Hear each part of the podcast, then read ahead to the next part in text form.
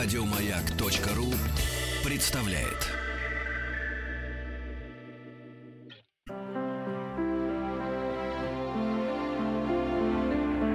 Театр у микрофона. Трансляция из летней студии «Маяка» в Сокольниках.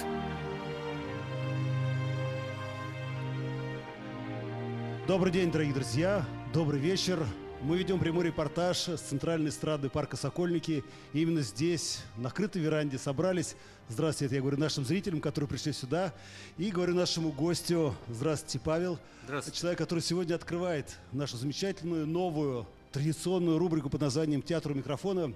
Дело в том, что теперь каждую пятницу в восемь часов вечера здесь, в парке Сокольники, на центральной эстраде, мы будем приглашать известных актеров, драматургов, писателей, которые будут или разыгрывать сцены, или читать свои произведения. Короче, они будут рассказывать нам то, что им нравится, то, что они любят, то, что, как говорится, дергает их сердце. Сегодня у нас в гостях Павел Басинский, это российский писатель, литературный критик, лауреат большой книги. Еще раз добрый вечер, Павел. Здравствуйте. Дело в том, что Павел недавно писал книгу, она была издана под названием «Лев в тени льва». Эта книга посвящена, как вы поняли, уже практически Льву Толстому, но не только ему, а скорее его сыну, которого звали тоже Лев. И сегодня Павел специально для нас в прямом эфире будет читать отрывки из своего романа, повести. Как это правильно? Ну, это скорее все-таки исследование такое документальное, но, может быть, оно, да, написано в какой-то степени в жанре романа, потому что уж очень такая интересная история, семейная. Итак, уважаемые дамы и господа, друзья, наши слушатели, слушатели, которые находятся здесь, в парке Сокольники, и слушатели, которые слушают нас на территории всей России, вашему вниманию представляется Павел Басинский, театр микрофона, книга «Лев в тени льва».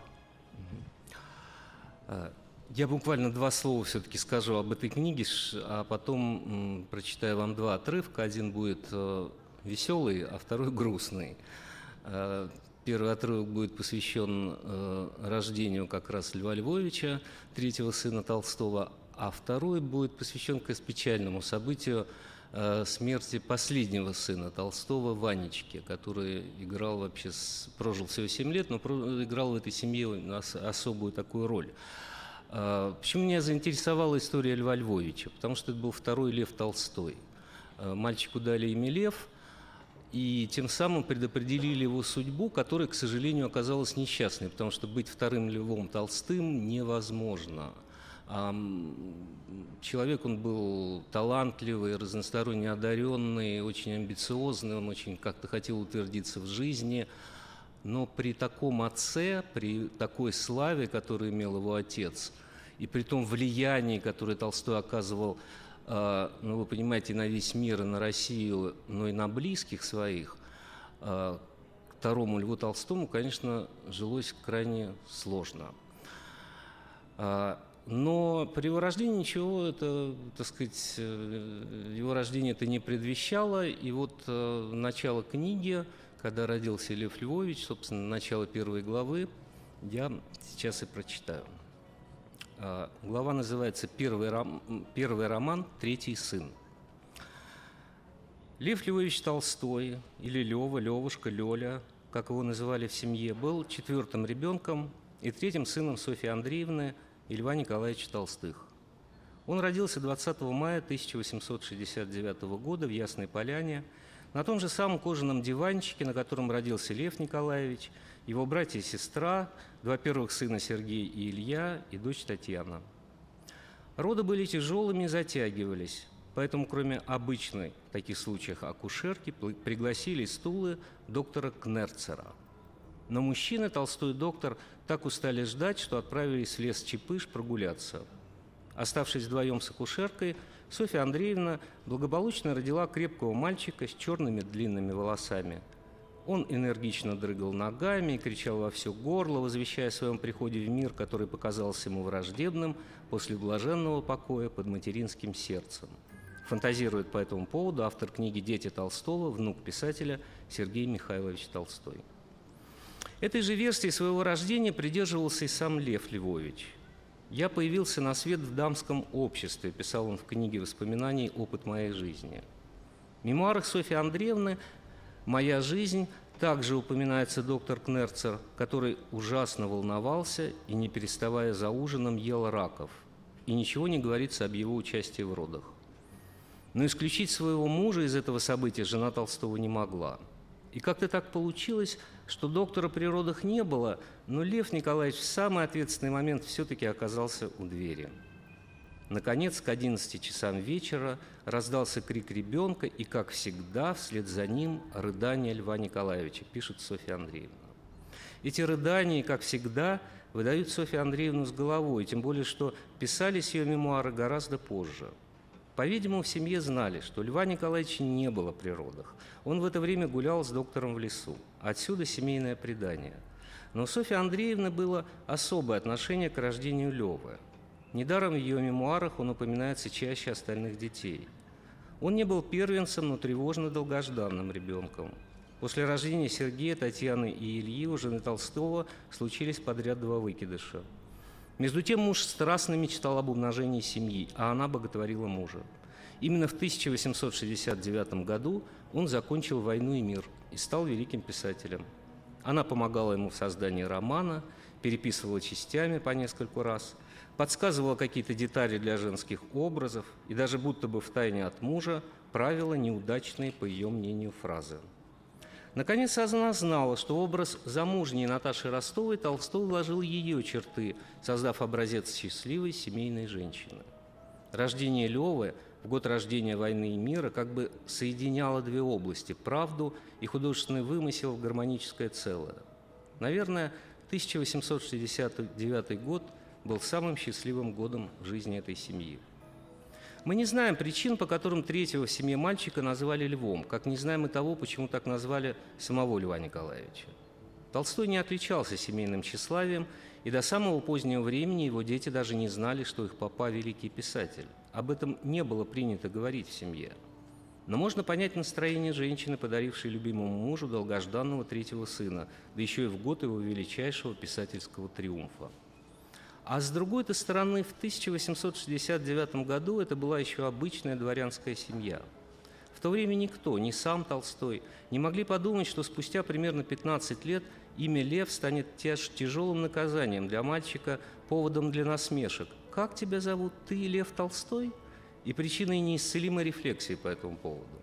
Да что же это в конце концов означает, что он не кто-нибудь, а сам Лев Толстой? Это случится позже, когда имя Толстого прогремит по всему миру, когда его идеям будет сочувствовать половина человечества, а вторая половина, по крайней мере, о них знать. А в тысяча восемьсот шестьдесят девятом году Толстой еще просто писатель, написавший огромный семейный исторический роман, который привел в восторг читающую публику, но отнюдь не большинство критиков. Только Николай Николаевич Страхов написал «Золотые слова». Какая громада и какая стройность! Тысячи лиц, тысячи сцен, всевозможные сферы государственной и частной жизни, история, война, все ужасы, какие есть на земле, все страсти, все моменты человеческой жизни, от крика новорожденного ребенка до последней вспышки чувства умирающего старика, все радости и горести, доступные человеку, всевозможные душевные настроения, от ощущений вора, укравшего червонца у своего товарища, до высочайших движений героизма и дум внутреннего просветления. Все есть в этой картине. «Война и мир» – произведение гениальное. Но в это же самое время в газете «Петербургский листок» язвительно замечали – гением признает графа Толстого один только Страхов. А в «Петербургской газете» писали, что над такими критиками можно порой посмеяться, когда они измыслят что-нибудь особенно дикое, вроде, например, заявления о мировом значении романов графа Льва Толстого. А в газете «Искра» популярный пародист Дмитрий Минаев печатал стихи. Поврежденный критик бредит, да, гений он. Постой, постой, кто Бенедиктов? Критик. Лев Толстой. Некто. Ты покраснел, я вижу, дело. Болтать нельзя без краски зря. Достоевский по первым впечатлениям от чтения назвал «Войну и мир» помещичьей литературой, и только гораздо позже отдал дань этому великому произведению Толстого. Салтыков-Щедрин и вовсе говорил, что этот роман – болтовня нянюшек и мамушек, что все военные сцены – это ложь и суета, Багратион и Кутузов – кукольные генералы. Тургенев тоже не сразу понял значение «Войны и мира». Как это все мелко и хитро. И неужели не надоели Толстому эти вечные рассуждения о том, трус, мол, я или нет, вся эта патология сражения? Где тут черты эпохи, где краски исторические? И лишь позже он скажет, что в этом романе столько красот первоклассных, такая жизненность и правда, и свежесть, что нельзя не согласиться, что с появлением «Войны и мира» Толстой стал на первое место между всеми нашими современными писателями. В тысяча восемьсот шестьдесят девятом году ничто не предвещает, что Толстой станет учителем человечества, созданием нового религиозного движения. Впрочем, летом этого года по дороге в Пензенскую губернию его настигнет знаменитый арзамасский ужас, предвестник будущего духовного переворота. Все лето после рождения Лева он читает Шопенгауэра и Гегеля, но до собственных религиозно-философских открытий еще далеко, если не считать исторических рассуждений о «Войне и мире», которые меньше всего заинтересовали читателей и возбудили насмешки критиков. Быть сыном просто писателя, даже известного писателя, и при этом носить не только его фамилию, но и имя – это в порядке вещей. Это не исключает и того, чтобы самому стать писателем. Уже есть Александр Дюма сын, почему бы не появиться Льву Толстому, сыну? Но вот носить имя и фамилию не просто писателя, а властителя дум, великого проповедника, которого ставили рядом с Христом и Магометом, это совсем другое. Двух Львов Толстых ни одна культура выдержать не в состоянии. Лева Толстой, родившийся в Ясной Поляне цветущим маем тысяча восемьсот шестьдесят девятого года, еще не знает о своем будущем. Он еще просто мальчик Лёля, сын графа Льва Николаевича Толстого, написавшего гениальный роман о войне двенадцатого года. Друзья, я хочу вам напомнить, это я говорю всем, кто сейчас за рулем, или, может быть, находится дома, или, может быть, на работе, и всем, кто сидит у нас здесь на открытой, струй, на открытой э, летней эстраде э, в парке Сокольники. У нас в гостях Павел Басинский, это «Театр у микрофона», и Павел читает отрывки своей книги «Лев в тени льва». Павел, ну и прежде чем вы начнете читать следующую главу, можно один маленький вопрос? Да. Я правильно понимаю, что классики нашей русской литературы, современники Льва Толстого не сразу приняли его? Да, это мы понимаем, что весь мир понимает сейчас, что «Война и мир» — это не просто... Ну, то, что это гениальное произведение, все понимают, ну или, наверное, наверное все. Но даже просто объективно, вот каждый год «Таймс» проводит такой рейтинг «Самые великие романы всех времен и народов». Вот каждый год проводят опрос и такой рейтинг выставляют. Так вот, э, позиции меняются там, но «Война и мир» всегда на первом месте. То есть, что это главный роман мира, это, в общем, а когда признано всем миром. Перелом в сознании?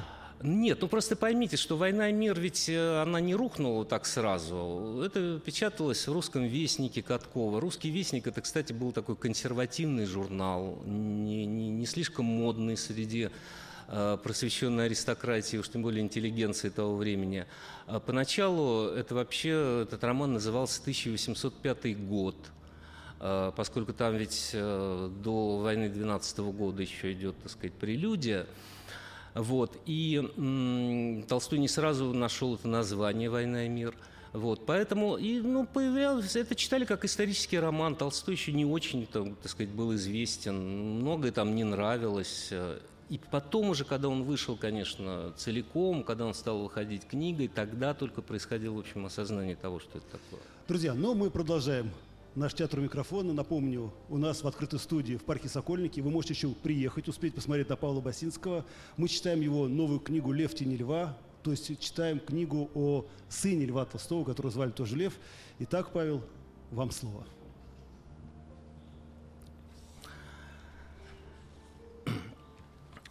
Ну, как я вам уже сказал, вторая, э, второй кусок книги будет э, более грустный такой. Э, это глава о Ванечке. Ванечка занимал в семье Толстых особую вообще роль. Э, он прожил неполных семь лет, то есть он не дожил даже до семилетнего возраста. Тем не менее, это был какой-то совершенно удивительный ребенок. Это видно даже по фотографиям его, что это необычный был ребенок, совершенно необычным взглядом, совершенно необычным поведением, отношением к окружающему миру. И э, особенным было отношение к нему не только Софья Андреевна, которой это был, безусловно, любимый сын, но и Льва Николаевича, которого это тоже был любимый сын, на которого он возлагал какие-то особые надежды. И поэтому вот смерть Ванечки, он умер от скарлатины, как умирали многие дети тогда, потому что, в общем, лечить не могли, не было медикаментов необходимых. Вот. Но это было огромное событие такое в жизни семьи. И вот об этом я вам сейчас прочитаю. Это был тринадцатый и последний ребенок. До него родители пережили смерть нескольких младенцев – Варя, Петра, Николеньки и Алёша.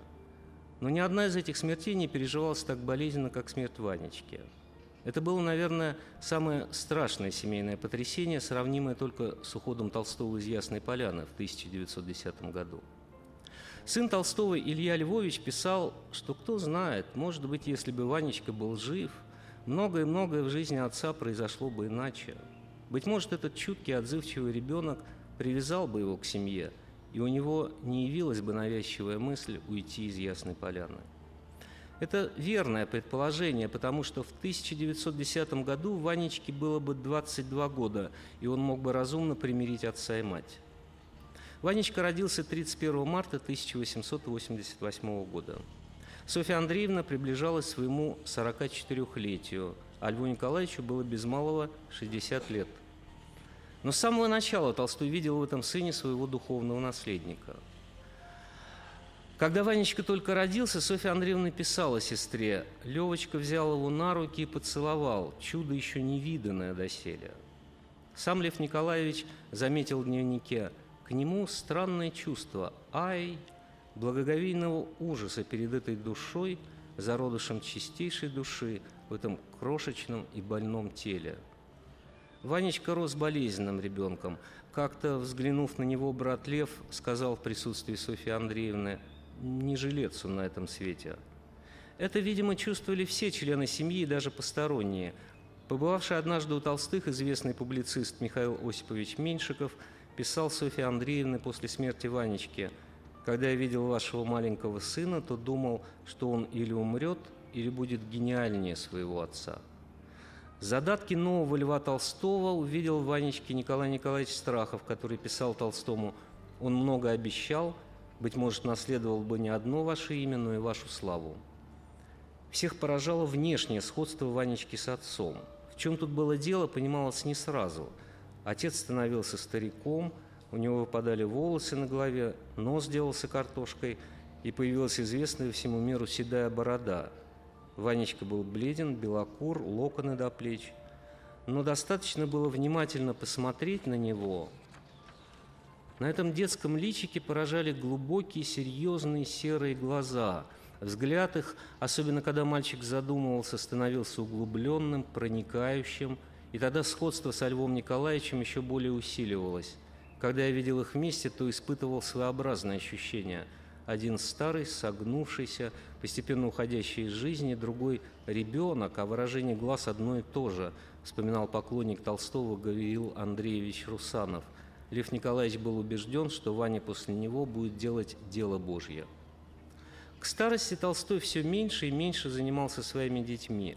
Без руля, без ветрил росли младшие сыновья Андрей и Михаил, особенно Андрей, который рано пристрастился к алкоголю, пропадал ночами на деревне, целыми днями играл на гармошке и напугал родителей тем, что после гимназии собрался жениться на яснополянской крестьянке Акулине Макаровой. В связи с этим в октябре тысяча восемьсот девяносто пятого года отец написал сыну письмо, где справедливо указывал, что питье водки и игра на гармонии не имеют ничего общего с женитьбой, и что человек никак не может жениться, будучи в таком состоянии. Старшие дочери продолжали служить отцу, но мечтали о замужестве. Толстой понимал, что рано или поздно они его оставят. Старшие сыновья Сергей и Илья жили врозь с родителями. Илья женился рано, Сергей поздно, в том же тысяча восемьсот девяносто пятом году, когда умер Ванечка. Лев болел, а младшая дочь Саша, которая в будущем окажется самой преданной последовательницей отца, была еще мала. В тысяча восемьсот девяносто четвёртом году ей исполнилось десять лет. К тому же мать по сложным причинам не любила младшую дочь. Ванечка душевно объединил эту непростую многоликую семью. Отличительной чертой его характера было миротворчество. Это дитя не выносило семейных ссор и старалось всех немедленно помирить. У него было врожденное чувство справедливости. Он сразу вступался за слабого, будь это сестра Саша, которую обижали старшие братья, или няня, на которую могла накричать мама. И это не было испугом, обычным для ребенка во время домашних ссор, но очень ранним проявлением доброты и любви к людям. Он мог расцеловать руки кухаркиного сына Кузьки просто от радости, что видит его. Он любил устраивать праздники, готовить подарки. Он волновался за несколько дней, у всех спрашивал, кто что подарит няне, и сам готовил ей чашку, платочек, шкатулочку или что-то еще, вспоминала Софья Андреевна. Возможно, Толстой не просто любил Ванечку, как старый отец любит позднего ребенка, но испытывал к нему определенный духовный интерес. Ванечке легко давалось то, что сам Толстой добивался в себе с огромным трудом. Павел, ради бога, да. Меня извините, я, конечно, совершаю сейчас кощунственную вещь, ничего, но нам ничего. Придется прерваться на новости на Радио Маяк. А я напоминаю всем слушателям и всем, кто уже собрался здесь на нашей открытой эстраде в парке Сокольники, что у нас идет театр у микрофона в прямом эфире, и в студии находится Павел Басинский, российский писатель, критик, лауреат большой книги. И мы читаем отрывки из его книги «Лев в тени льва». Друзья, потерпите новости, послушайте внимательно, а потом возвращайтесь к нам, и мы продолжим эти чтения.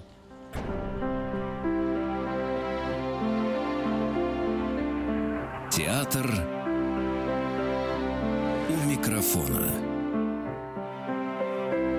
Трансляция из летней студии «Маяка» в Сокольниках. Еще раз добрый вечер, дорогие друзья. Я говорю это радиослушателям, говорю всем тем, кто находится здесь, на центральной эстраде в парке Сокольники. Здравствуйте. Я смотрю, уже и на роликах подъезжают и обнимаются, но пока не целуются. У нас сегодня уникальный новый проект. Это театр у микрофона. Сегодня наш первый эфир. Дело в том, что мы приглашаем сюда, на центральную эстраду, замечательных актеров, писателей, драматургов, которые читают или играют любимые произведения, или читают свои произведения. И сегодня у нас э, в нашей открытой студии Павел Басинский, российский писатель, литературный критик, лауреат большой книги.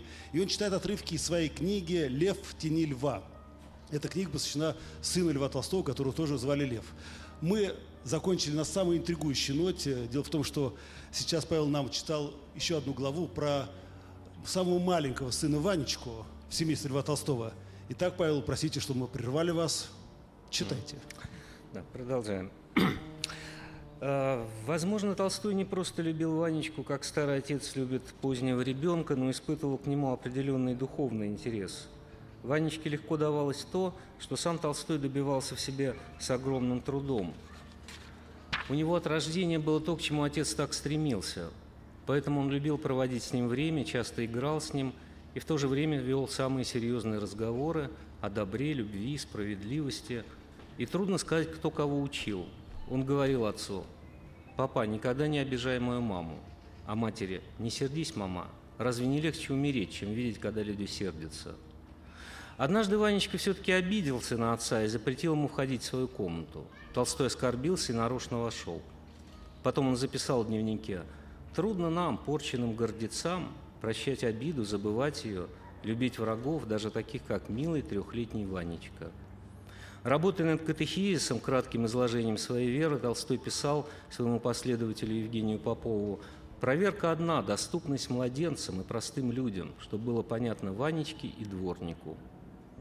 Ванечка обладал выдающимися способностями. В шесть лет свободно говорил по-английски и даже учил английскому старого художника Николая Ге, который говорил о нем: «Это мой учитель».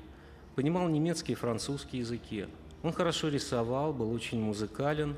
Сначала диктовал, а затем сам писал письма родным и, не прожив на свете семи лет, оставил художественный рассказ «Спасенный такс», напечатанный Софьей Андреевной после его смерти. И умирал он как-то необычно. Незадолго до смерти спросил мать: «Правда ли, что дети, умершие до семи лет, становятся ангелами?» «Да», — ответила она, — «лучше мне, мама, умереть до семи лет». У нее не было страха смерти. «Не плачь, мама, ведь это воля Божья», но при этом на смертном одре он испытывал тоску. Последними словами были «да, тоска». А по версии Льва Львовича последними словами младенца были «вижу, вижу». Его похоронили рядом с братом Алешей на кладбище села Никольское, близ Покровского Стрешнего, где родилась Софья Андреевна. В тысяча девятьсот тридцать втором году здесь прошла трасса строительства канала Москва-Волга. и останки детей перезахоронили в селе Кочаки, в нескольких километрах от Ясной Поляны, где покоятся многие члены семьи Толстых. Как рассказывала свидетельница, гробы были выкопаны из сухого песчаного грунта, и при вскрытии гроба Ванечки поразило, что его голова с локонами была как живая, но буквально на глазах от соприкосновения с воздухом кожа лица стала темнеть, и волосы осыпались. Софья Андреевна не могла оправиться от потрясения многие годы. Именно с этого момента началось ее серьезное психическое расстройство. Ее мучили ночные галлюцинации. В Ясной Поляне она уходила в сад и беседовала с мертвым Ванечкой на самые сокровенные женские темы. Но и Толстой, много видавший в жизни разных смертей, сначала не мог определить отношение к этой смерти. «Похоронили Ванечку», — пишет он в дневнике, — «ужасное, нет, не ужасное, а великое душевное событие. Благодарю тебя, отец, благодарю тебя». За что он благодарил Бога? За смерть сына? За новое испытание? Или за новое понимание смысла жизни? Несколько позже он записал в дневнике: «Смерть Ванечки была для меня как смерть Николеньки, старшего брата. Нет, гораздо большей степени проявлением Бога, привлечением к нему.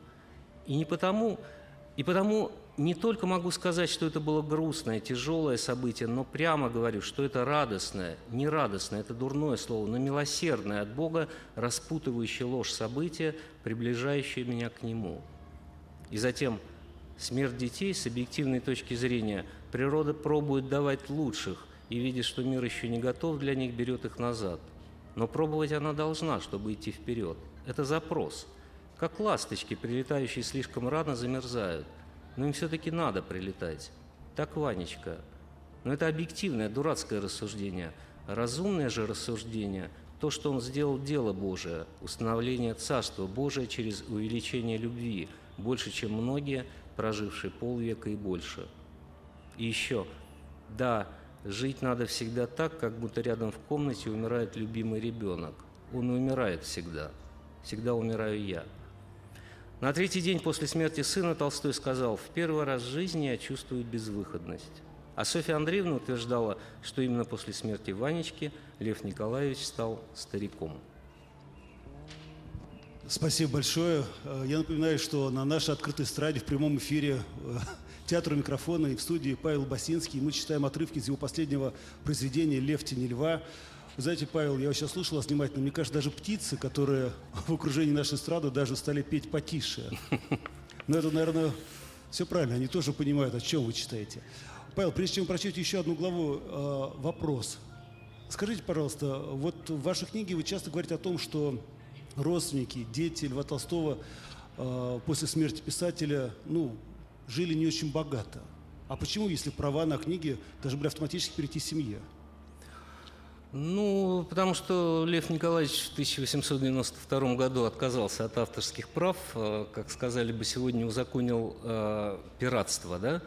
Вот, то есть э, все, что он писал, э, новое, все могли издавать безвозмездно любые издатели. А дети, родственники не получали ни копейки? Ну, Софья Андреевна сама была его издательницей, она издавала то, что было написано до его духовного переворота, это был такой семейный компромисс. Вот, поэтому она получала доходы от старых его сочинений, но все новое, что писал Толстой, все выходило безвозмездно и печаталось любым, перепечатывалось любым издателем, безгонорарным. Понятно. Ну что же, Лев Толстой оставил хорошую память о себе, своим детям. Итак, друзья, мы продолжаем наш театр у микрофона. Напомню, в студии находится Павел Басинский. Мы читаем отрывки из его книги «Лев в тени льва». И так, следующая глава.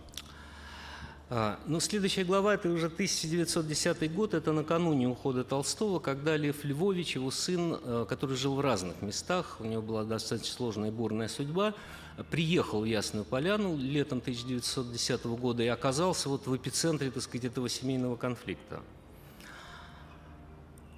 До сих пор непонятна роль, которую сыграл Лев Львович в семейном конфликте лета-осени тысяча девятьсот десятого года, который завершился бегством отца из Ясной Поляны и смертью в Остапове. Известно только, что, отправляясь к родителям тем летом, он ничего не знал о тайном завещании, уже подписанном осенью тысяча девятьсот девятого года в Крёкшино за спиной Софьи Андреевны, находившейся там же. Он плохо представлял себе подлинную расстановку сил в этом конфликте и даже не знал состава всех его участников. Он понимал, что в любом споре между отцом и матерью сестра Саши будет на стороне отца, отца. Но он не был в курсе того, что Саша находится в прямом заговоре с Чертковым э, против своей матери и братьев, то есть и его, Льва Львовича, тоже. Вклинившись в этот конфликт, Лев Львович действовал слепую, это многое объясняет и оправдывает его поведение. Был ли он вообще осведомлен об этом конфликте накануне приезда? двадцать девятого июня тысяча девятьсот десятого года из Петербурга в Ясную пришла его телеграмма. «Телеграфируйте северную гостиницу «Здоровье, мама», вышлите экипаж, пятницу, Ясенки, скорому». В «Опыте моей жизни» он утверждает, что накануне приезда ни о чем не знал. Но то, что я нашел там, ввергло меня в великое недоумение и грусть. Лев Львович не сразу оценил весь трагизм сложившейся ситуации. Еще четвёртого июля он продолжал смотреть на отца как на возможную модель для новой скульптурной работы. Лева сегодня говорит, что вчера он случайно подстерег на лице Льва Львовича такое прекрасное выражение человека не от мира сего, что он был поражен и желал бы его уловить для скульптуры, пишет Софья Андреевна. Но в поздних воспоминаниях сын по-другому трактовал прекрасное выражение. Отец потерял память. Кроме того, даже еще не читая записи о себе в дневнике отца, он понял, что отец недоволен его приездом. Лев Львович воспринял это по-своему, увы, весьма грубо. Отец ослабел телесно, умственно и духовно. Мозг его больше не работал нормально, кровообращение становилось трудным, и по временам он из последних сил боролся со своими недугами, чтобы как-нибудь продлить жизнь.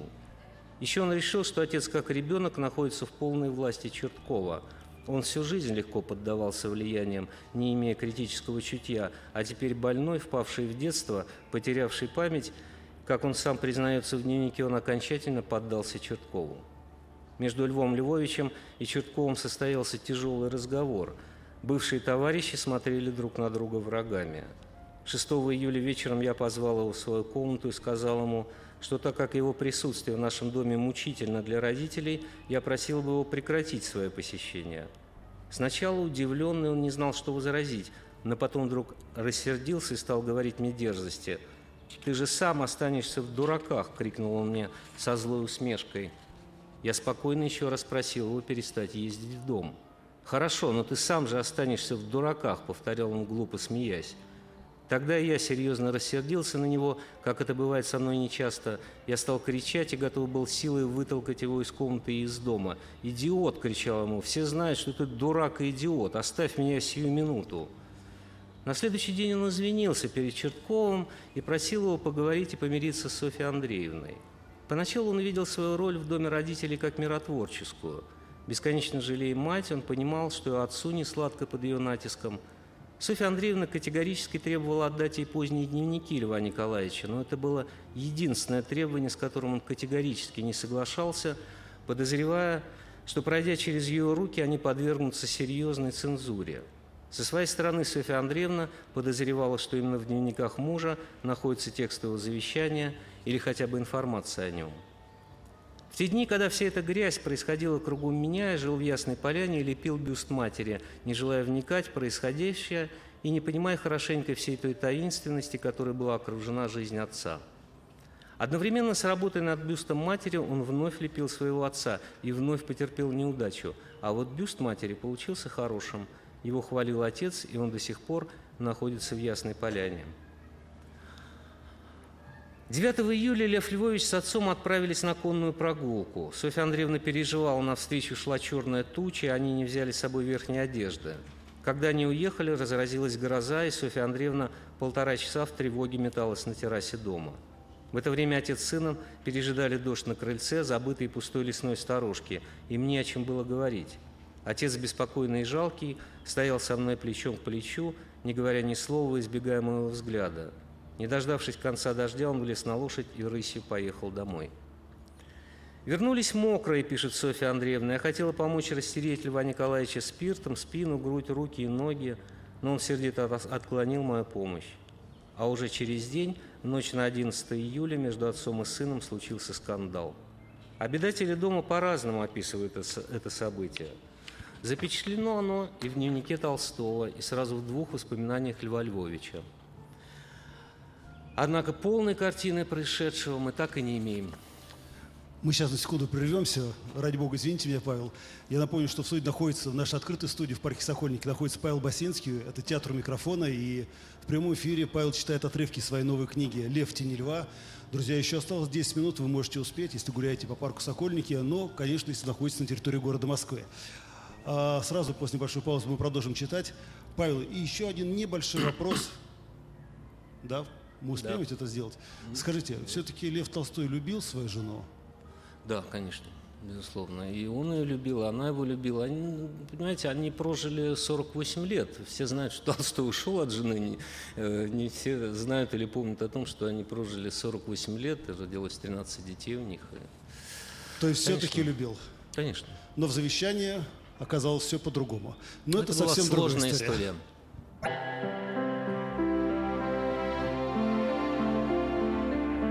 Театр микрофона. Трансляция из летней студии «Маяка» в Сокольниках. Итак, мы продолжаем действительно прямую во всех смыслах этого слова трансляцию из открытой студии в Сокольниках. Напомню, в студии находится Павел Басинский. Мы читаем отрывки из его книги «Лев в тени льва». Павел, осталось немного времени, поэтому хотелось бы все-таки чуть-чуть узнать побольше о судьбе Льва Толстого, о судьбе его сына и о судьбе его семьи.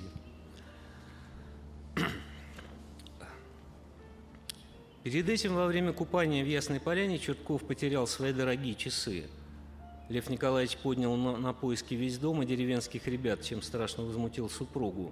десятого июля она кричала на него так, что даже Лев Львович урезонивал мать: «Постыдитесь, мама, у вас внуки». Ночью она пришла к мужу, продолжая возмущаться его привязанностью к Черткову, и требовала отдать дневники. «Я отклонил спокойно», – пишет Толстой в записной книжке. Софья Андреевна в легком платье легла на доски балкона перед дверью в ее комнату, а затем ушла в парк и села на дорожке у аллеи. Ее долго искали и нашли с помощью пуделя Маркиза. Маковицкий, Лев Львович, Николай Ге уговаривали ее вернуться в дом, но она требовала, чтобы за ней пришел муж. И тогда Лев Львович отправился в комнату отца. «Ужасная ночь», – пишет на следующий день в дневнике Толстой, – «до четырех часов. И ужаснее всего был Лев Львович. Он меня ругал, как мальчишку». По воспоминаниям Гальденвезера, впрочем, записанным по слухам, сын назвал отца дрянью. Но Лев Львович это категорически отрицал. «Мать лежала ничком на земле, уткнувшись лицом в ствол старой липы», – пишет он в «Правде о моем отце». «Мы стали поднимать ее, но она падала назад на землю и ни за что не хотела вставать. Он выгнал меня», – стонала она в истерике. «Я не пойду, я не могу пойти, пока он не придет». Тогда мне стало ее жаль, и я побежал к отцу наверх в его комнату. «Ну что?» – спросил он тревожно. «Она не хочет идти», – сказала я, – «говорит, что ты ее выгнал». «Ах, ах, боже мой!» – крикнул отец. «Да нет, нет, это невыносимо. Пойди к ней», – сказал я ему. «Без тебя она не придет». «Да нет, нет», – повторял он мне себя от отчаяния, – «я не пойду». «Ведь ты же ее муж», – тогда сказал я ему громко и с досадой, – «ты же и должен все это уладить». Он посмотрел на меня удивленно и робко и молча пошел в сад. «Я никогда в жизни не кричал на него», утверждает Лев Львович в «Опыте моей жизни». Но здесь же, уже прочитав дневники отца, он обращает внимание на то, что после этого случая отец впервые в дневнике называет его не Левой и даже не Львом, а Львом Львовичем. Друзья, на этом наш театр микрофона заканчивается. Мы еще раз благодарим Павла Басинского. Спасибо большое, Павел. Вы были сегодня первой ласточкой в нашем театре микрофона. А всем радиослушателям и всем вообще слушателям, которые любят произведения искусства, которые любят романы, книги, милости просим, каждую пятницу теперь с восьми часов на открытой эстраде, на центральной эстраде в парке Сокольники мы будем приглашать известных драматургов, актеров, писателей. Они будут читать в прямом эфире свои произведения, любимые произведения, разыгрывать сцены. Так что не забывайте, пишите, звоните, оставляйте заявки. Самое главное, что это все абсолютно бесплатно. И самое главное, все это для вас, москвичи, жители России и слушатели «Радио Маяк». Павел, скажите в двух словах, вам понравилось? Да, да. Очень хорошая атмосфера. Замечательно, все замечательно. И самое главное, послушайте, как природа даже сама затихла, слушаю ваши строки. Павел, ну и напоследок еще один маленький вопрос, посвященный Льву Толстому. Скажите, как в человеке может сочетаться гений и такие простые, иногда даже скверные мысли и поступки? У Толстого? Да. Ну, нет, я не думаю, что он совершал какие-то скверные поступки. Просто семейная жизнь, она обладает своими законами, а жизнь гения, у жизни гения другие законы. Вот они не всегда совпадают, и, и не всегда примиряются друг с другом две, две логики жизни. Вот. Или гений, или семья. Ну, в общем, нет, не обязательно, потому что как раз опыт жизни Толстого Софьи Андреевны многолетний показывает, что гений может жить в семье, но это сложно.